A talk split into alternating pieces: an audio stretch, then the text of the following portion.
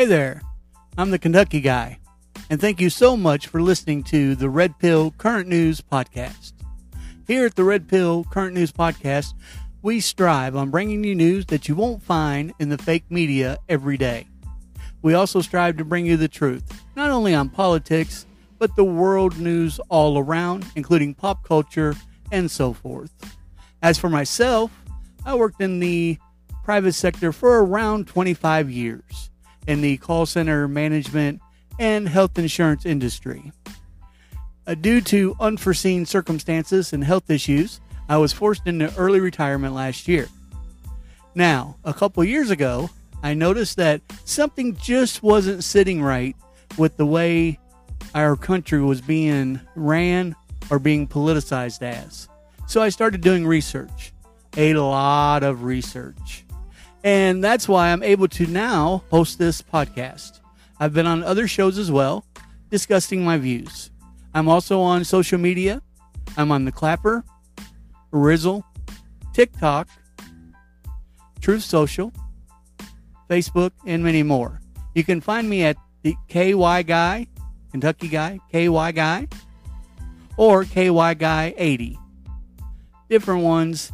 Somebody had my name on other platforms, of course. All right. So, yes, and I uh, do want to let you know that we do drop a new episode here every every Wednesday and Saturday. So be sure to uh, hit that follow or subscribe button no matter where you're listening to. We are on all podcast platforms. All right. So I hope you enjoyed today's show. And again, God bless and God bless America.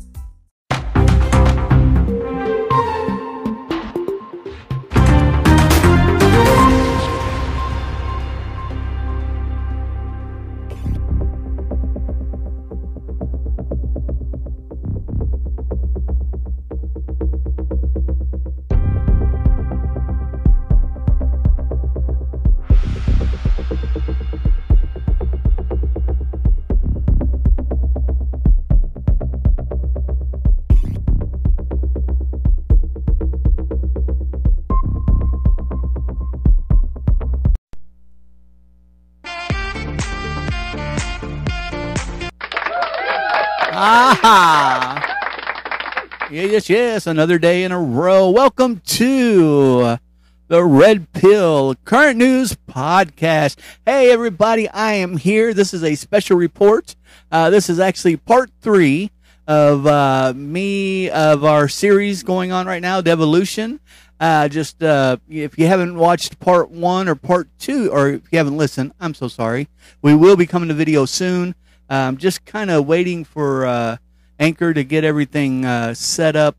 Um, right now, I'm not a fan of the current setup, but anyways, uh, when it comes to video, uh, they are the place to start a podcast, though. Um, anyways, um, if you haven't listened to part one or two, um, my advice is I think you're going to be lost if you don't. Uh, be sure to listen to those first, okay? Um, there's going to be uh, uh, quite a few parts uh, actually more than what I originally thought to this series uh, because I found to try to gloss things over. Um, uh, I tried to do that on the first episode a little bit, and then I, I, like when I first started, and I was like, nah, I need to break this stuff down because it's not going to make any sense. Because uh, trust me, I've had a lot of help having this broke down to me. Okay, um, and then yeah, so I want to give some uh, some shout outs and help help with this. Uh, Patriot Group, thank you so much. Uh, Patel Patriot, um, John. Uh, let's see, uh, News uh, Newsweek, believe it or not, uh, the New York Post.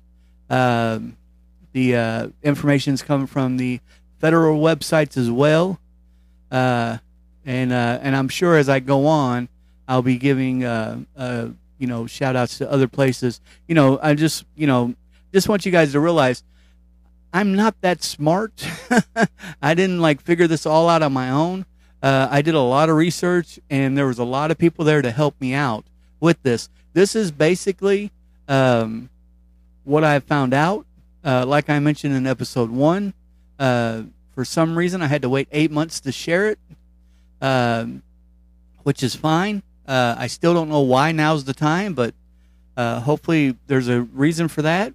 Uh, but any any anyways, uh, we're going to go ahead and get involved uh, with today's episode. Um, once again, thank you for joining the Red Pill Current News Podcast. Uh, please, our normal schedule. Uh, we normally drop uh, we normally drop episodes every Wednesday uh, and Saturday. Tomorrow, which will be Wednesday, uh, it look uh, if everything goes okay as planned, uh, we do have a special guest, uh, Deanna Dana uh, Freeman. I hope I uh, pronounced that wrong. Uh, she is a nurse practitioner. Uh, she currently um, is involved in traditional medicine, but she is looking into functional medicine. So that should be a very interesting show. Um, guys, we've got to stay healthy. There's so much going on in the medical field in the uh, in the union field, in the teachers market. Uh, also, uh, this Saturday, uh, I do have Tom coming on, and he he is a holistic healer, scientist, and humanitarian. he'll be joining us on Saturday, this Saturday, and then. Um, let's see. I've got I've got some people. I've got some one scheduled for the 27th, one for the 30th. Also, I'll, I'll talk more about those as I find more uh, more information out uh, to ensure that they're definitely going to be here. But uh, anyways, yeah, we've got a lot of guests, a lot of guests uh, on the show, and uh, that's what I like. I, I, I want to get these folks on here. I think they add value to the show, um, and plus, where I'm doing this series. You guys are hearing enough of me talk, right? So, uh, so, anyways, um, and then also don't forget the other show I host, Against the Mat Wrestling Podcast. Uh, new episodes drop there every Monday and Friday. Uh, this Friday, I have a, a, gentleman, a young man, uh, joining me. Uh, he is uh, Mr. Cunningham. He, he, loves wrestling like I do, and so I am sure we will have some very good talks on that as well. So, for all you wrestling fans, you know, oh yeah, uh, give us, you know, try us out against the mat wrestling podcast. Okay, let's get started into uh, episode number three of our series, Devolution. So, as I was saying on the last episode, throughout hit. Oh, by the way, I'm the Kentucky guy. I don't even know. I tell you, doing these episodes back to back, I'm wore out. I'm the Kentucky guy. I don't know if I announced that or not, but uh, yes, and if you do want to uh, ever be on the show or have any questions, and I do appreciate them and I do answer them all, uh, uh you can email us at olkentucky, ol Kentucky spelled out, 99, the number's 99 at yahoo.com. olkentucky 99 at yahoo.com. And we're building quite a quite a nice little community on there, so that's good. I like to get to know you guys and to uh, you know uh, just chat and uh, I I answer questions like any you know I, I uh, bookmark all the addresses because I, I like to follow up, make sure everybody's doing okay. Some people, you know, this is a really rough time for a lot of Americans, man. There's a lot of stuff, a lot of confusion, a lot of uh, stuff going on with money. Uh, a lot of people just walking out around, kind of like I had one person email me and thank me for uh, the, actually thanked me for this series because uh, they pretty much said they were walking around kind of dazed and confused. They just couldn't figure out like why this was happening, uh, you know, to our world. And a lot of people feel that way. And trust me, I have that. That's one of the reasons why I do this podcast. Because sometimes if I don't get this out of my system and vent, I'm going to be one of those uh, Debbie Downers, like one of those guys that just walk around and, uh, you know, uh, with their head down and, and, and confused as well. I mean, you guys, you don't realize that this is uh, this this is therapy for me to be able to talk to you guys about this and put this out there. I know we don't always agree, and that's fine. That's that's a part of life. That's what makes us Americans, right? That's what makes us Americans. We should not, we we will not, not should not, but we will not always agree, and we should question everything, and we should get out there and do research and find out what's going on. And if we see something that we don't think's right, we need to say, especially right now, we need to stand up and we need to say something. We need to make our voice heard. We need to make noise. Noise, noise, noise, noise, noise. The left doesn't care to make noise. Communism, socialism, whatever you want to call it, they do not care to scream to the top of their lungs because they feel the loudest one in the room wins.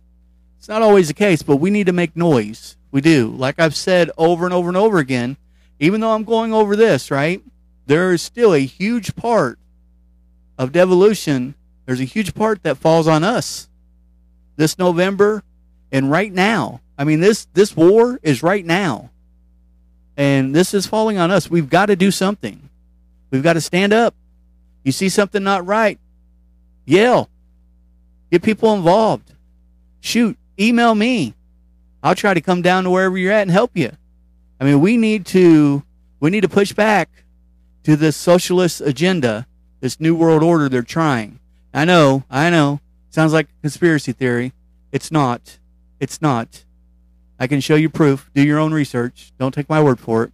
All right, let's get into part three. Sorry, my little rant. I'm over. So throughout his presidency, this is where we left off. Uh, President Trump has often spoken of our nation's founding fathers. Uh, so on September 17, 2020, uh, his remarks from the White House conference on America history uh, really says quite a bit. Uh, so let's let's look at. I'm not going to go over the whole thing, but let's go let's go over quite a bit of, uh, or let's go over some key factors, right? So so just want you to remember. I, I mentioned this on episode one, probably episode two too. Keep an open mind. I don't. It doesn't matter to me if you love Trump or hate him. Doesn't matter to me. Uh, what matters to me is if you love America or not. Okay, so just keep an open mind. That's all. That's all I ask. And do your own research. Don't take my word for anything or anyone else's. Quote Donald Trump, September 17th, 2020.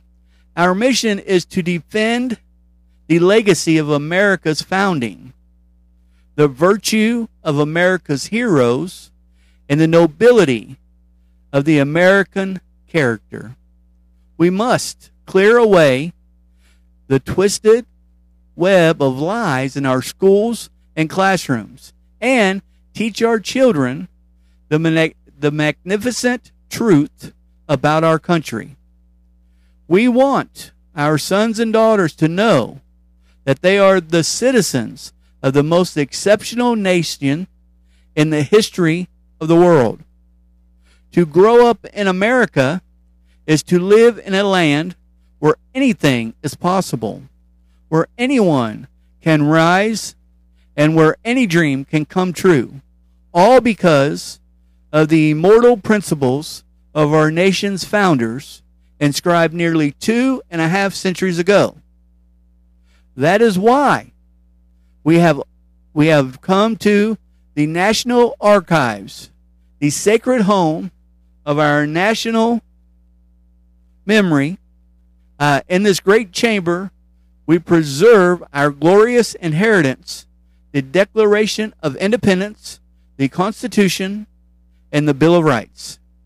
On this very day, in, 18, in 1787, our founding fathers signed the Constitution of Independence at Independence Hall in Philadelphia.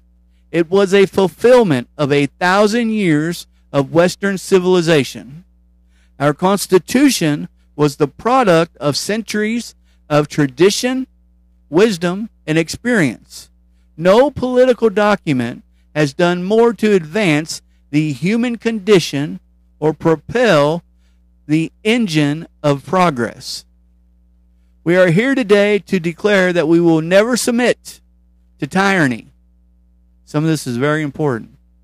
We will reclaim our history and our country for citizens of every race, color, region, and creed. America's founding set in motion the, uh, the unstoppable chain of events that abolished slavery, secured civil rights, defeated communism and fascism, and built the most fair, equal, and prosperous nation in human history. The narratives about America being pu- pushed by the far left and being chanted in the streets bear a striking resemblance to the anti American propaganda of our adversaries because both groups want to see America weakened, derailed, and totally demised. The only path to national unity is through our shared identity as Americans. That is why it is so urgent that we finally restore patriotic ed- education to our schools. Here, here. From Washington to Lincoln, from Jefferson to King, America has been home to some of the most incredible people who have ever lived. With the help of everyone here today, the legacy of 1776 will never be erased. Our heroes will never be forgotten. Our youth will be taught to love America with all their heart and all of their soul. We will save this cherished inheritance for our children, for their children, and for every generation to come. The Constitution has no method for recertifying. Okay. Uh, all right. So uh, that's end quote. Sorry. I was just going to keep on reading like you, it was his. All right. So uh, what I do, uh, just to give you guys a little bit of insight, is I, I write up uh, on, and I, t- I don't really write like uh, like exactly what I'm going to say, but I do like have a bunch of notes in that, and uh, yeah, they kind of ran together there. Sorry about that.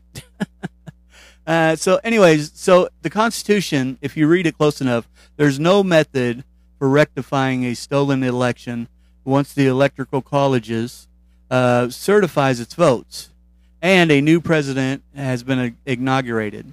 Uh, yet everyone seems to be hung up by the thought that we need to decertify each state as the audits come out. The audits will have their role, but I don't think it'll be re- decertifying the election, though.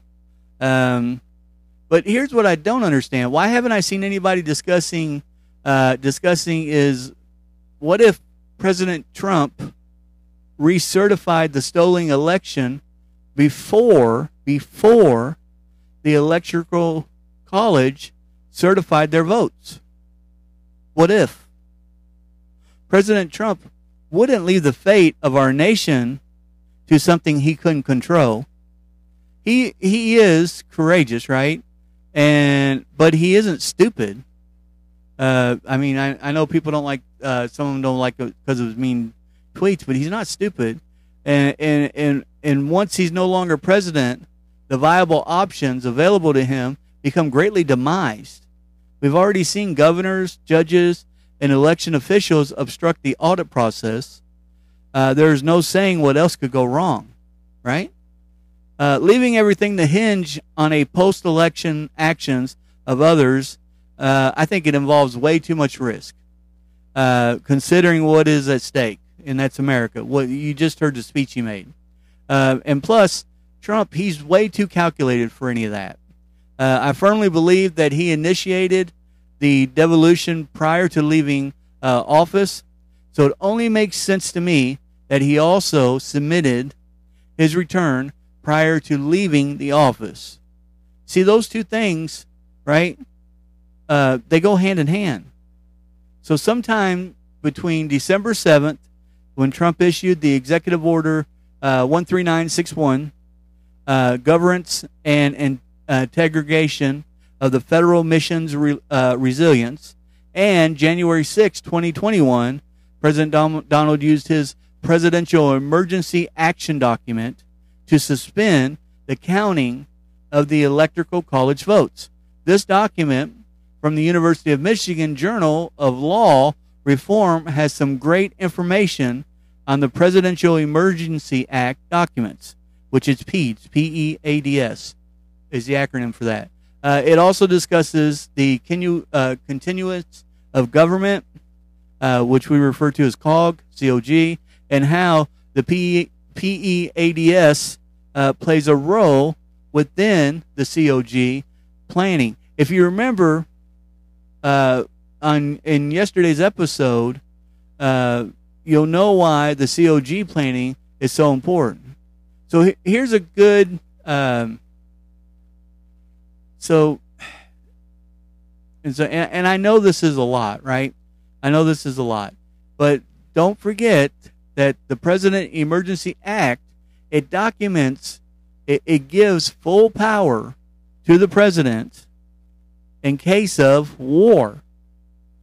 And war is not always described as with guns and ammos. So let's let's let's dive into this a little bit further because I want to kind of I, I don't want to lose anybody. So remember, I've been saying that the entire uh, uh, remember one thing that I've been saying over and over and over again on all these episodes. We're at war. President Trump told us that himself. He said once again, the attack, the worst attack we have had, worse than Pearl Harbor. This is worse than the World Trade Center. This is a powerful statement, but so important for the theory, for my theory and my thinking. Both the attacks on Pearl Harbor and the World Trade Center were responded to by Congress declaring war. Right? And this and he's claiming that this attack was worse than and they were. So Campbell versus Clinton. This is pretty interesting. Campbell versus Clinton, 203 F.3D 19 DC CR 2000 in 2000 was a case holding the members of Congress could not sue President Bill Clinton for alleged violations of war of the war powers resolution in his handling of the war in Yugoslavia. It's certainly an interesting case, but what I find most intriguing was this uh, concurring opinion by the D.C. Circuit Judge Lawrence H. Uh, Silberman. And I'm going to just read certain uh, certain part of this that makes that I want you guys to really understand and to take note of. Uh, in instance where war is declared against the United States by the actions of another country, the president does not initiate the war, but is bound to accept the challenge without waiting for any special legislative authority. I'd importantly, ID importantly, the court has made clear that it would not dispute the president on measures necessary to uh, reply, repel foreign aggressiveness. The president alone must determine what degree of force the crisis demands. That's important. That's important. So if our election was attacked and our presidency about to be hijacked, President Trump was bound by his oath of office to meet the crisis with whatever degree of force the crisis demanded. So why didn't he say anything prior to leaving office? I think there's all kinds of reasons. If you haven't noticed, we seem to be approaching a political boiling point. Think of all the different situations that appear to be coming out right now, even back then, but especially right now. Uh, you have results from the uh, Arizona forensic audit and other audits. Uh, just to name a few, you have the Durham report, and Durham, uh, he's going back to court in October. Uh, whew, he just, uh, I don't know if you guys know this or not. Uh, he, I think I mentioned it on an episode, but if you missed it, uh, he just, he just got 30 more subpoenas. Yeah, for that court case. It's going to be hot. Of course, we still have the ongoing big tech lawsuits. We have the defectors still with us that I mentioned yesterday, Dong, and the failed policies of the Biden administration, the highest inflation in years. Uh, we were energy dependent. You guys know all this. You're feeling it every day, just like I am. So you know what I know. I mean, I'm not telling you guys. That's how come I'm not talking a whole lot about the economy. You guys feel it. You know. You see it every day. You see it every day. There's no excuse for it. But this is making people wake up. And I think that this had people had to wake up. They are. I just, man, it's took a lot longer than what I thought it was going to. All right, guys, I've got to give away real quick to our sponsor, uh, Anchor. Don't forget that if you are looking to start a podcast, uh, or if you already have a podcast, be sure to check out Anchor on iOS, Android, and Anchor FM. We'll be right back. Hey guys, have you heard about Anchor by Spotify? It's the best and easiest way I've found to start a new podcast. Everything is right there. At Anchor, I can not only record my podcast, I can add music, I can add sounds, and much more.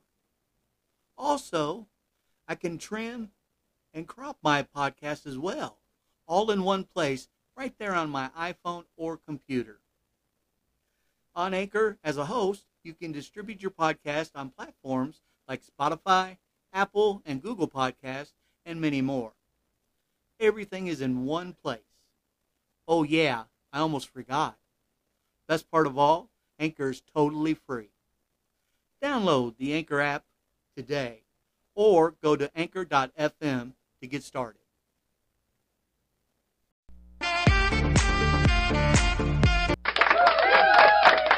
and welcome back to the Red Pill Special Report, current news and podcast.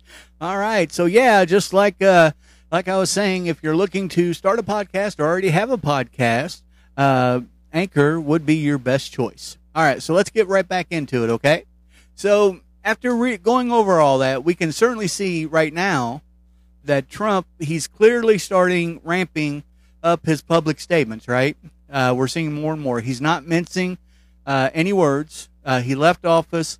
Uh, he's let he let Biden uh, play pretend, uh, is what I call it. I've always called him the fake president uh, because we, the American people, as I mentioned, we needed to wake up and take a stand to the corruption that has become the status quo now.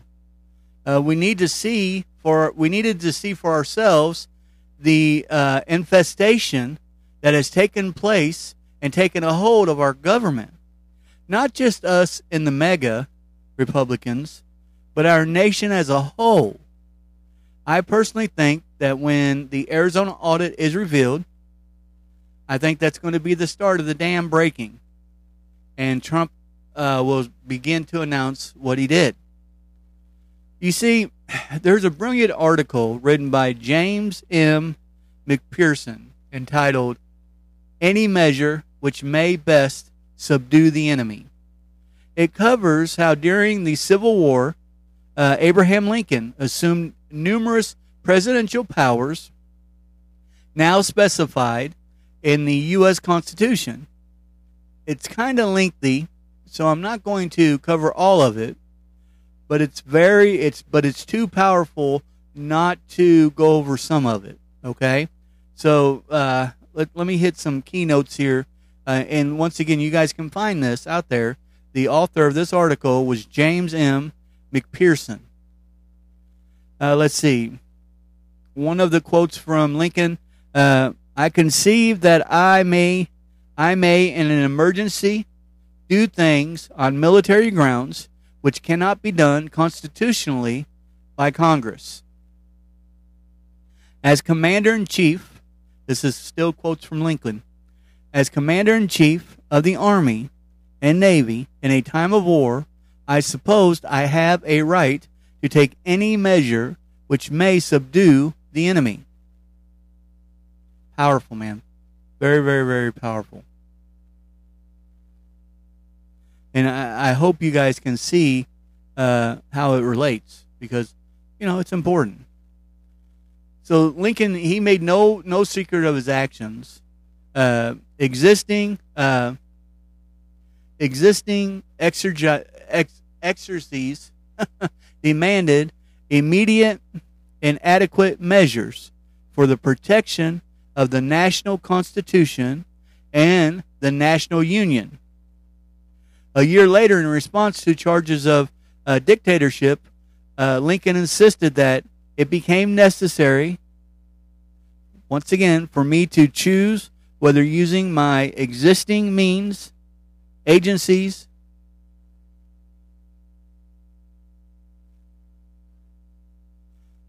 sorry about that, means agencies and processes which Congress had provided, I should let the government fall at once into ruins,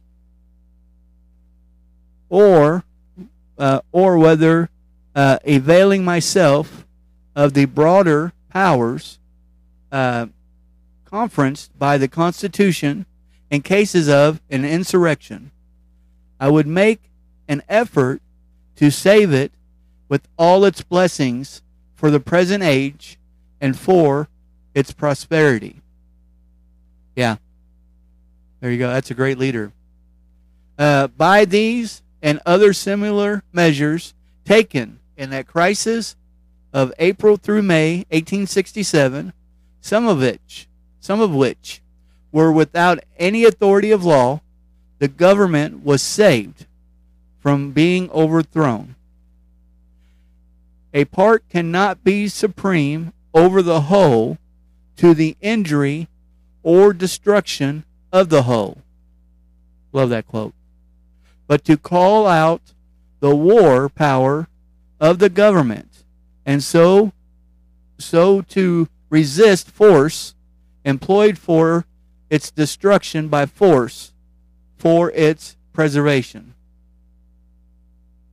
So looking back into 1864 to the events uh, three years earlier, Lincoln asked in a letter to Albert uh, C. Hodges, yeah, Albert C. Hodges, uh, quote, was it possible to lose the nation and yet preserve the Constitution? By general law, life and limb must be protected, yet often a limb must be amputated to save a life. But a life is never wisely given to save a limb. I felt the measures uh, otherwise unconstitutional might become lawful by becoming uh, indispensable to the preservation of the Constitution through preservation of the nation. Here, here. So, and, and I think that's important. I really do. And uh, I mean, take it for what what it's worth. I think if you go read it all, you'll really get a. I think that's the key. What relates to what I've been talking about. Uh, I, I think those are the key passages, but there's more to it, right?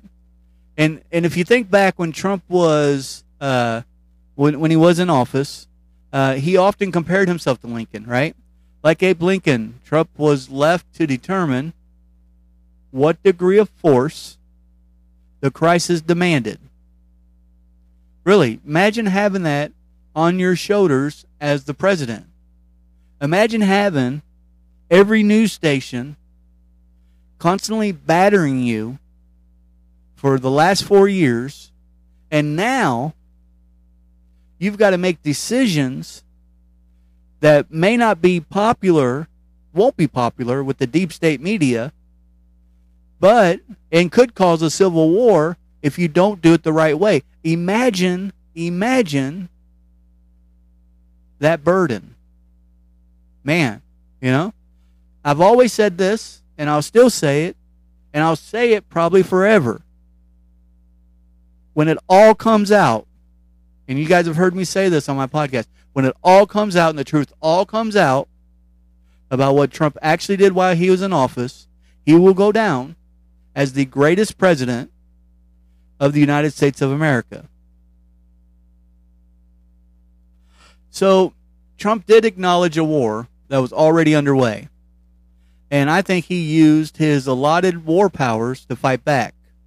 I think Trump used the, the PEAD that I spoke about as a way to avail himself of the border of the broader powers conferred by the Constitution in cases of insurrection. Right, right there, you know, they keep screaming insurrection. The insurrection actually occurred November 3rd. Just saying. Uh, the comparison of Trump and Lincoln will only grow stronger but both did what they had to for the sake of the nation that they loved. And if you can look me in the eye and tell me that Trump doesn't love America, uh, boy, you you really you're still dead asleep. So let's talk about President Harry Truman because he he is a part of this as well, not a part of what's going on, but his it, it all ties together.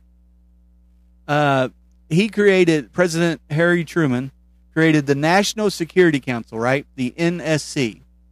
Uh, he created them in uh, 1947.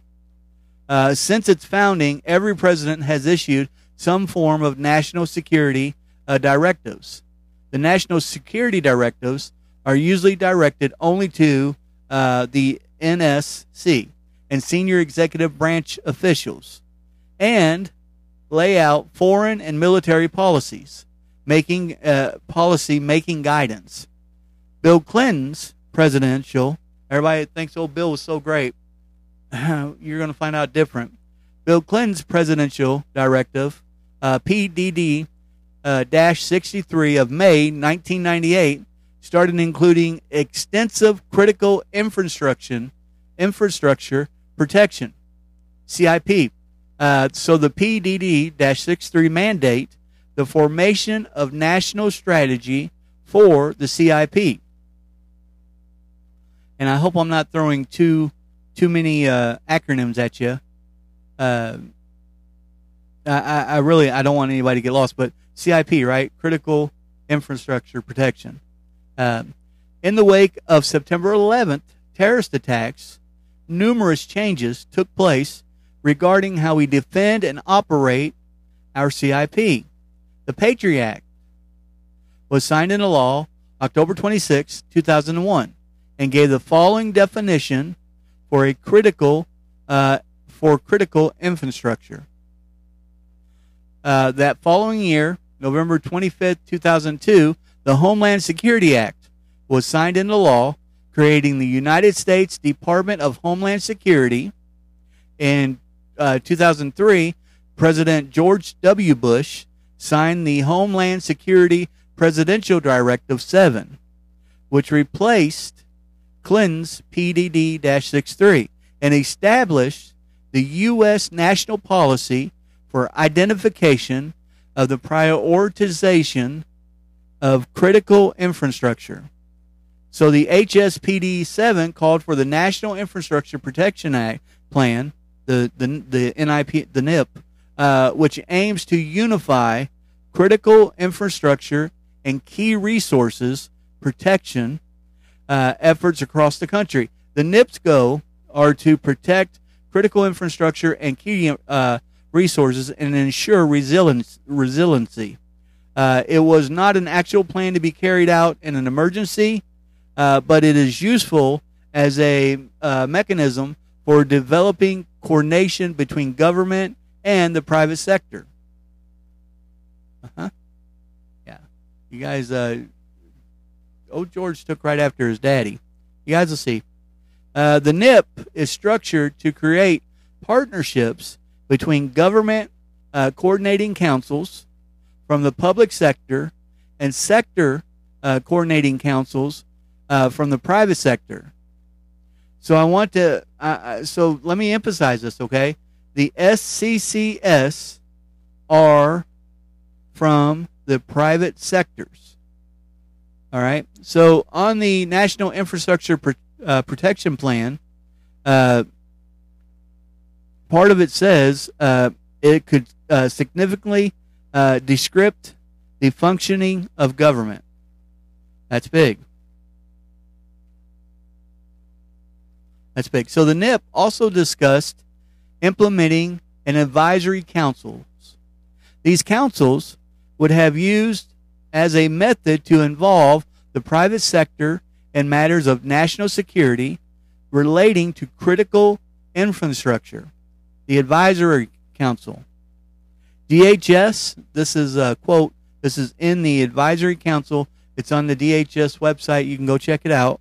Uh, the DHS published a Federal Register notice on March 24th, 2006, announcing the establishment of the uh, CPACs as a Federal Advisory uh, Committee Act uh, exempt body pursuant to Action 871 of the Homeland Security Act. So remember this part uh, and read it twice if you need to, or, or play it back and play back.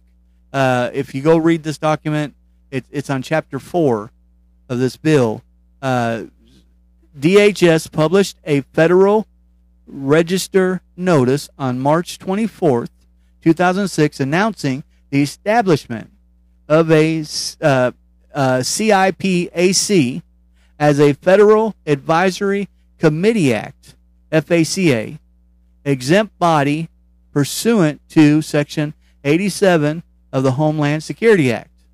Okay? This, the information of this critical infrastructure partnership advisory committee, right, as uh, a FACA exempt is crucial, and I'm going to get to that here in just a moment. But one more thing regarding the membership of the CIPAC, the CIPAC, uh, members of their respective sectors recognize sector coordinating councils. Yeah, uh huh. So they're uh, you know they're private sectors as well. So again, let me you know let me just I don't know how many times I can say this. The membership of the CIPAC is is consisted of the critical infrastructure key uh, resource owners and operators that are members of their respective sectors recognized SCC. What is that? So, what is this? I mean, here's a question I know you're thinking right now. What does any of this garbage, this stuff he's talking about, have to do with the 2020 election? Right? Right? I mean, I can read your brain. Ain't that scary? no. Uh, so let me uh, let me uh, let me tell you why. On January 6th of 2017, the Secretary of Homeland Security, Jeh Johnson, who was appointed by the previous President Obama, uh, released a statement designating election infrastructure as a critical infrastructure subsector within the existing critical infrastructure sector titled Government Facilities. This allowed election infrastructure security to fall under the umbrella of the department of the DHS, right? Uh huh. Of Home Security. On November 16, 2018, President Trump signed into law the Cybersecurity and Infrastructure Security Act, uh, Agency Act of 2018, which established the Cybersecurity and Infrastructure Security Agency, according to their own website. Uh, the Cybersecurity and, Infra- uh, and Infrastructure uh, Security Agency is the nation's risk advisor working with partners to defend against today's threats and collaborating to build more secure and resilient infrastructure for the future. The CISA website lists all 16 of the official infrastructure sectors. But I want to focus on the government facilities sector because this is where you can find the election infrastructure uh, subsector. yeah, this is going to shock a few of you. So the election infrastructure subsector landing page, right? Uh, when you look at it, it basically uh, it just, it talks about the members of the government and yeah, it didn't work. Uh, in the charters, okay? But that's not really what I'm I'm looking for or that I want to explain, okay? But just to kind of tell you where I'm where we're at right now, the 2020 charter election infrastructure uh, subsector government coordinating uh, council charter on the uh, February 9th of 2020 uh, uh, that we spoke about. Keep in mind that that sector coordinating uh, councils are from private sectors and are members of this critical infrastructure partnership advisory council, the CIPAC, election infrastructure uh, sector coordinating council chart. Uh, there's the updates were uh, version 1.2 approved on February 15, 2018, updated on February 1st, 2019, updated on February 9th, 2020. The official uh, designation, the charter has been developed as a dynamic uh, document intended to clarify and inform the organizational structures, functions, and operating uh, procedures for the organization to be known as the election infrastructure uh, subsector, subsector coordinating council. Now, Why are you reading that? Because it's important. Because you're going to be shocked here in just a moment.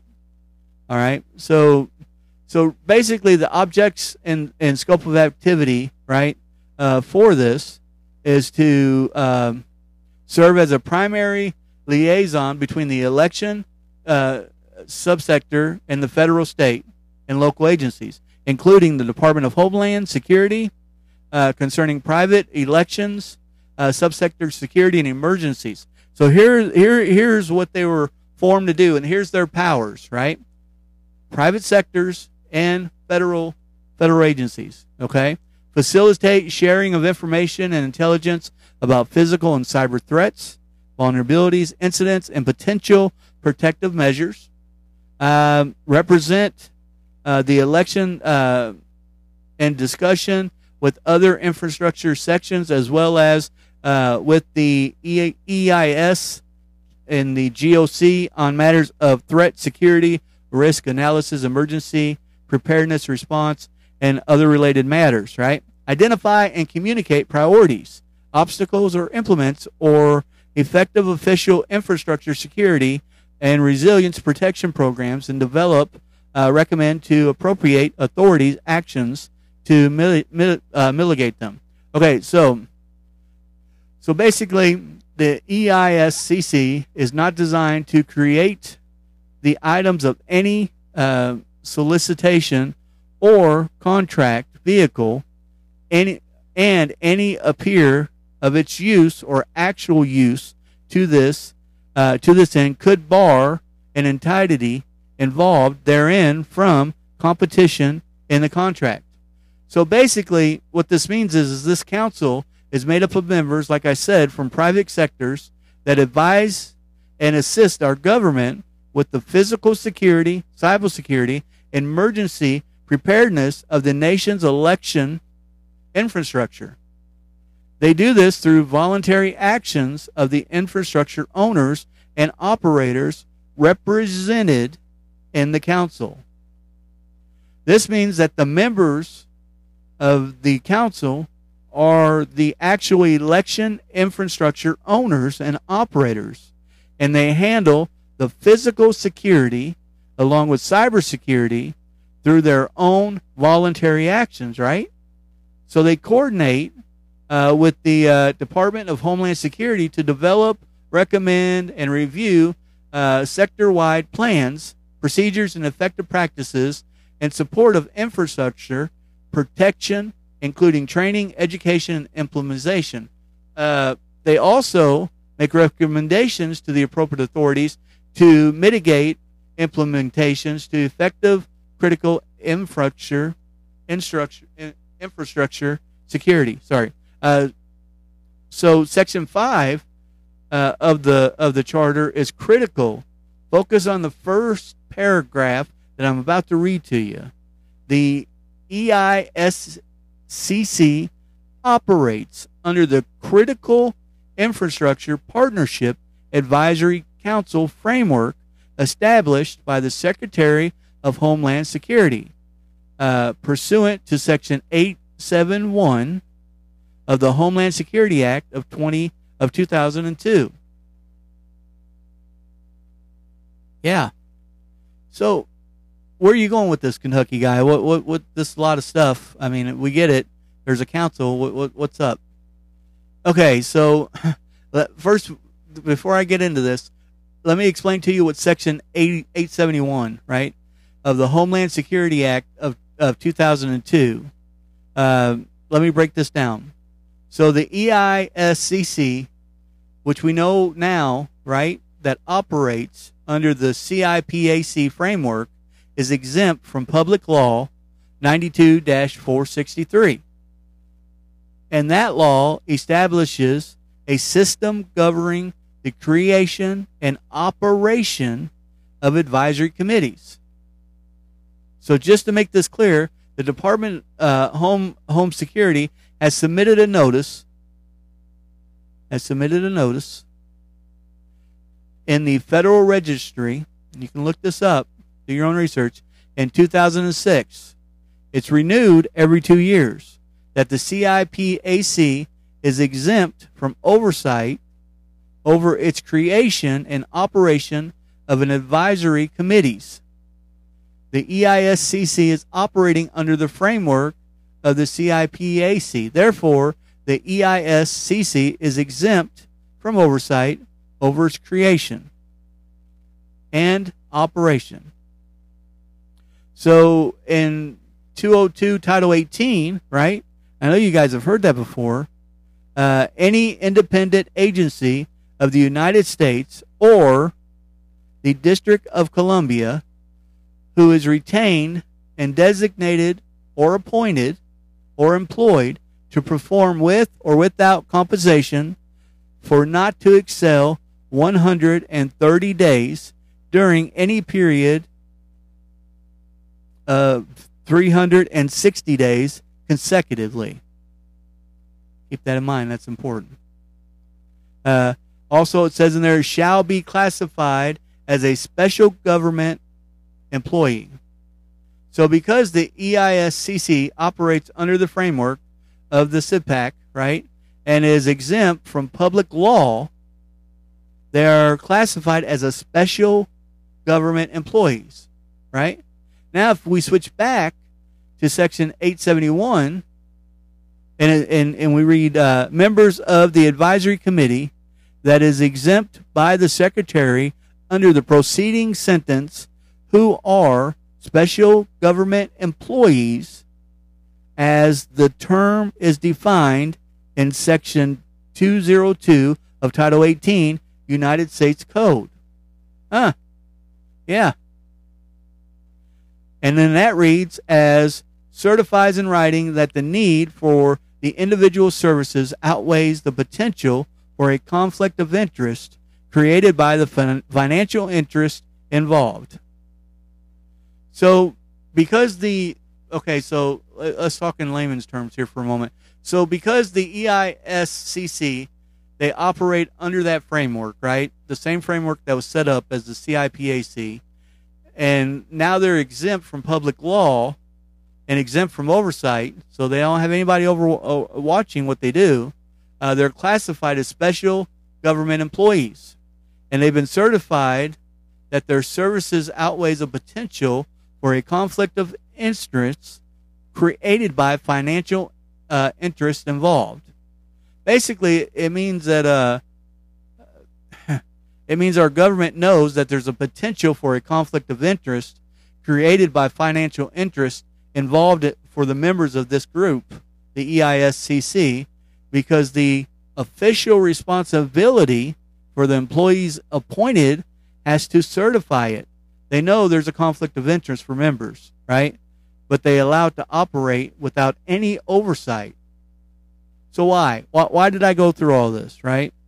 Why did I why what am I doing? Right? What what am I talking about? Right? Well, I think it's important that uh, that I said all this because I want you to hear the EISCC organizing members, the private sectors. Just going to read a couple of them that you may have heard of before. The Associated Press AP Elections, the B Pro Incorporation, the Clear Ballot Group, the Cross Check, Democracy Live, Democracy Work Group. Uh, hold on your hats. These are people that are part of organizing and they're part of this council, right? The Dominion Voting Systems Group, the Elect Election Services Group, Everyone Counts group, the Smartmatic voting systems group, the Votech group. So the and the VR systems, and there's a few more. But you guys see see where I'm at here? You understand? Dominion voting systems and the uh, Smartmatic uh, systems were the were uh, they were the two members of this council which advises and assists our government with the election security by coordinating with the Department of Homeland Security to develop recommended review uh, sector wide plans, procedures, and effective practices in support of infrastructure protection, including training, education, and implementation. They were also making recommendations to appropriate authorities to migrate uh, impediments to effectively critical infrastructure security. Holy cow. Dominion, right? Dominion are the voting machines. They were the biggest, those two. I mean, and our government knew that there was no conf. They they knew there was a conflict of inter, in, uh, interest, especially with those two companies, and the other ones, and they let them go on this council with no oversight. I mean, the reason why Dominion and Smartmatic are my focus because they have been in the spotlight of the 2020 election fraud scam from the beginning. If you haven't yet, uh, read an article from the uh, uh, Ep- Epoch Times uh, showing a history of foreign ties behind voting machines used in the U.S. Um, the revelation uh, sheds a new light on the statement from the CISA, uh, which was released on November 12, 2020. Dominion Voting Systems and Smartmatic, the very companies accused of committing fraud in this election, were a part of the election infrastructure joint statement claiming that the November 3rd now think now remember I know you've heard this several times and this is where it come from all right? They are a part of making this statement over and over that the November 3rd election was the most secure um, election in American history. I know you guys have heard that on November 30th, 2020, the Department of Homeland Security renewed the charter again for two more years. And with the renew came the straw that has really broke the elections frauds back. So if you go back to the main election infrastructure uh, subsector, charters and memberships landing page, and you click on the link for 2021 version of the charter, which was released in February, you'll notice something that's very different. Very different. They changed the name from election infrastructure uh, subsector to election infrastructure subsector government coordinating council.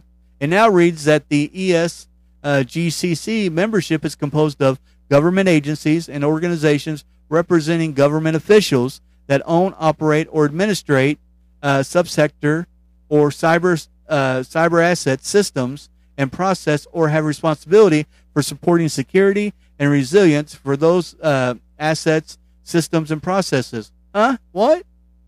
So no mention of the Dominion or Smartmatic, no mention of any private sector companies at all, like it did in 2020. Um, yeah, can you say cover up?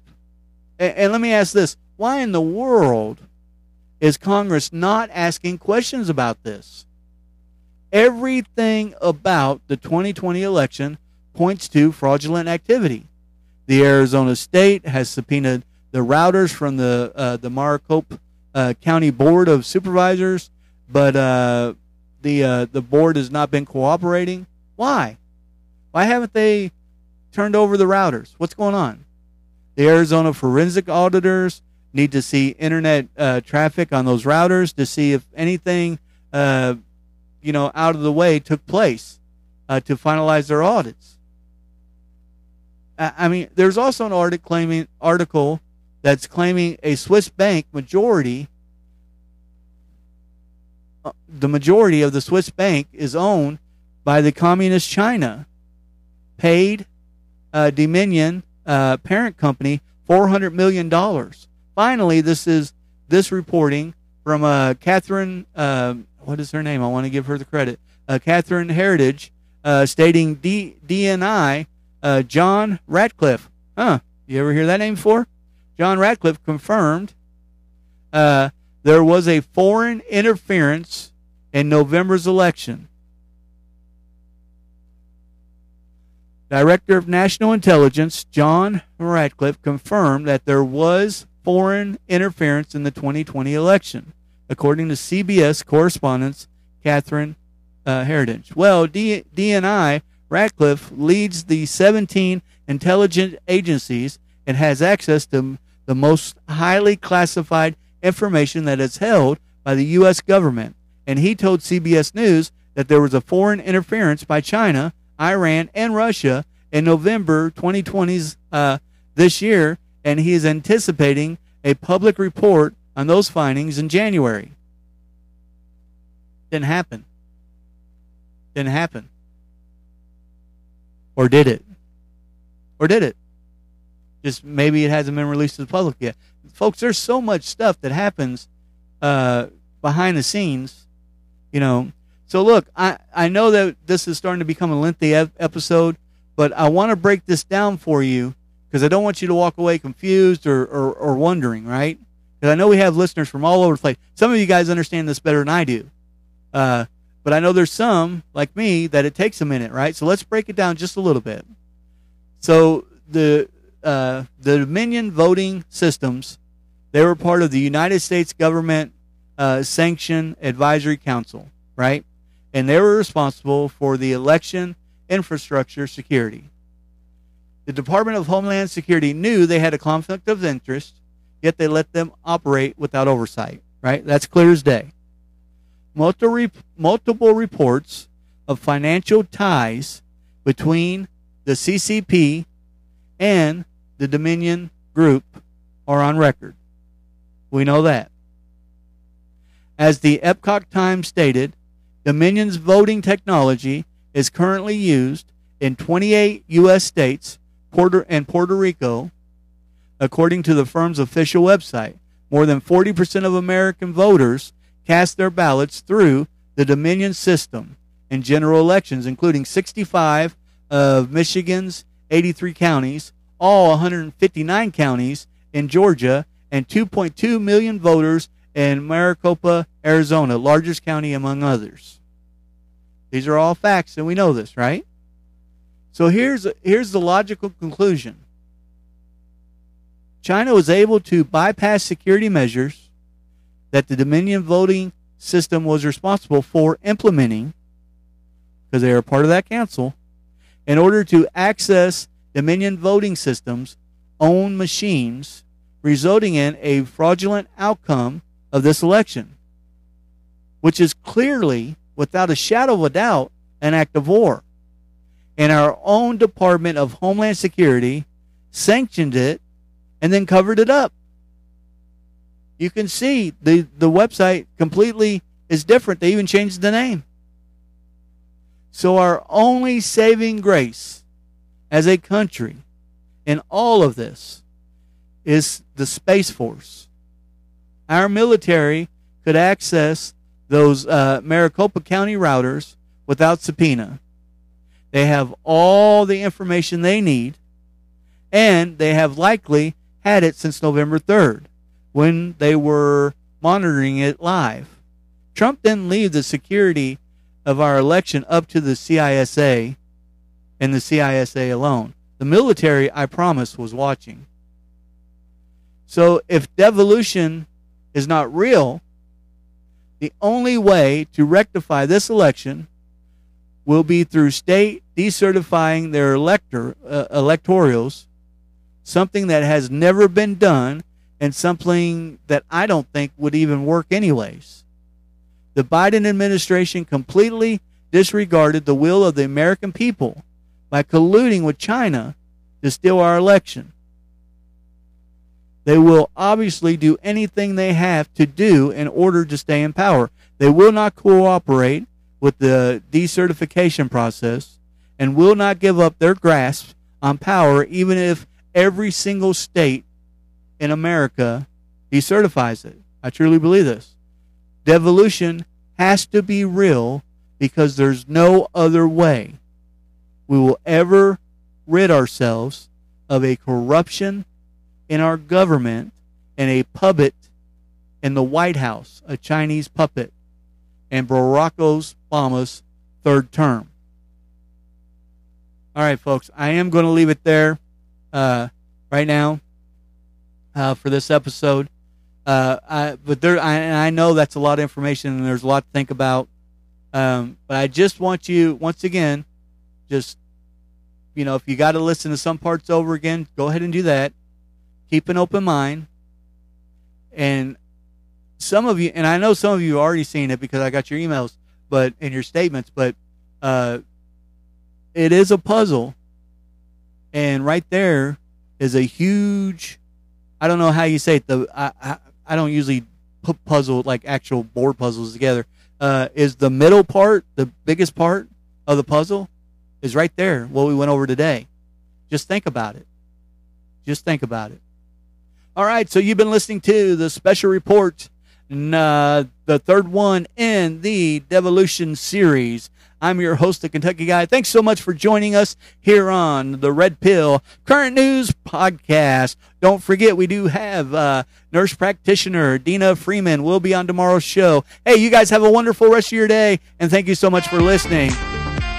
And as always, God bless and God bless America. Thank you.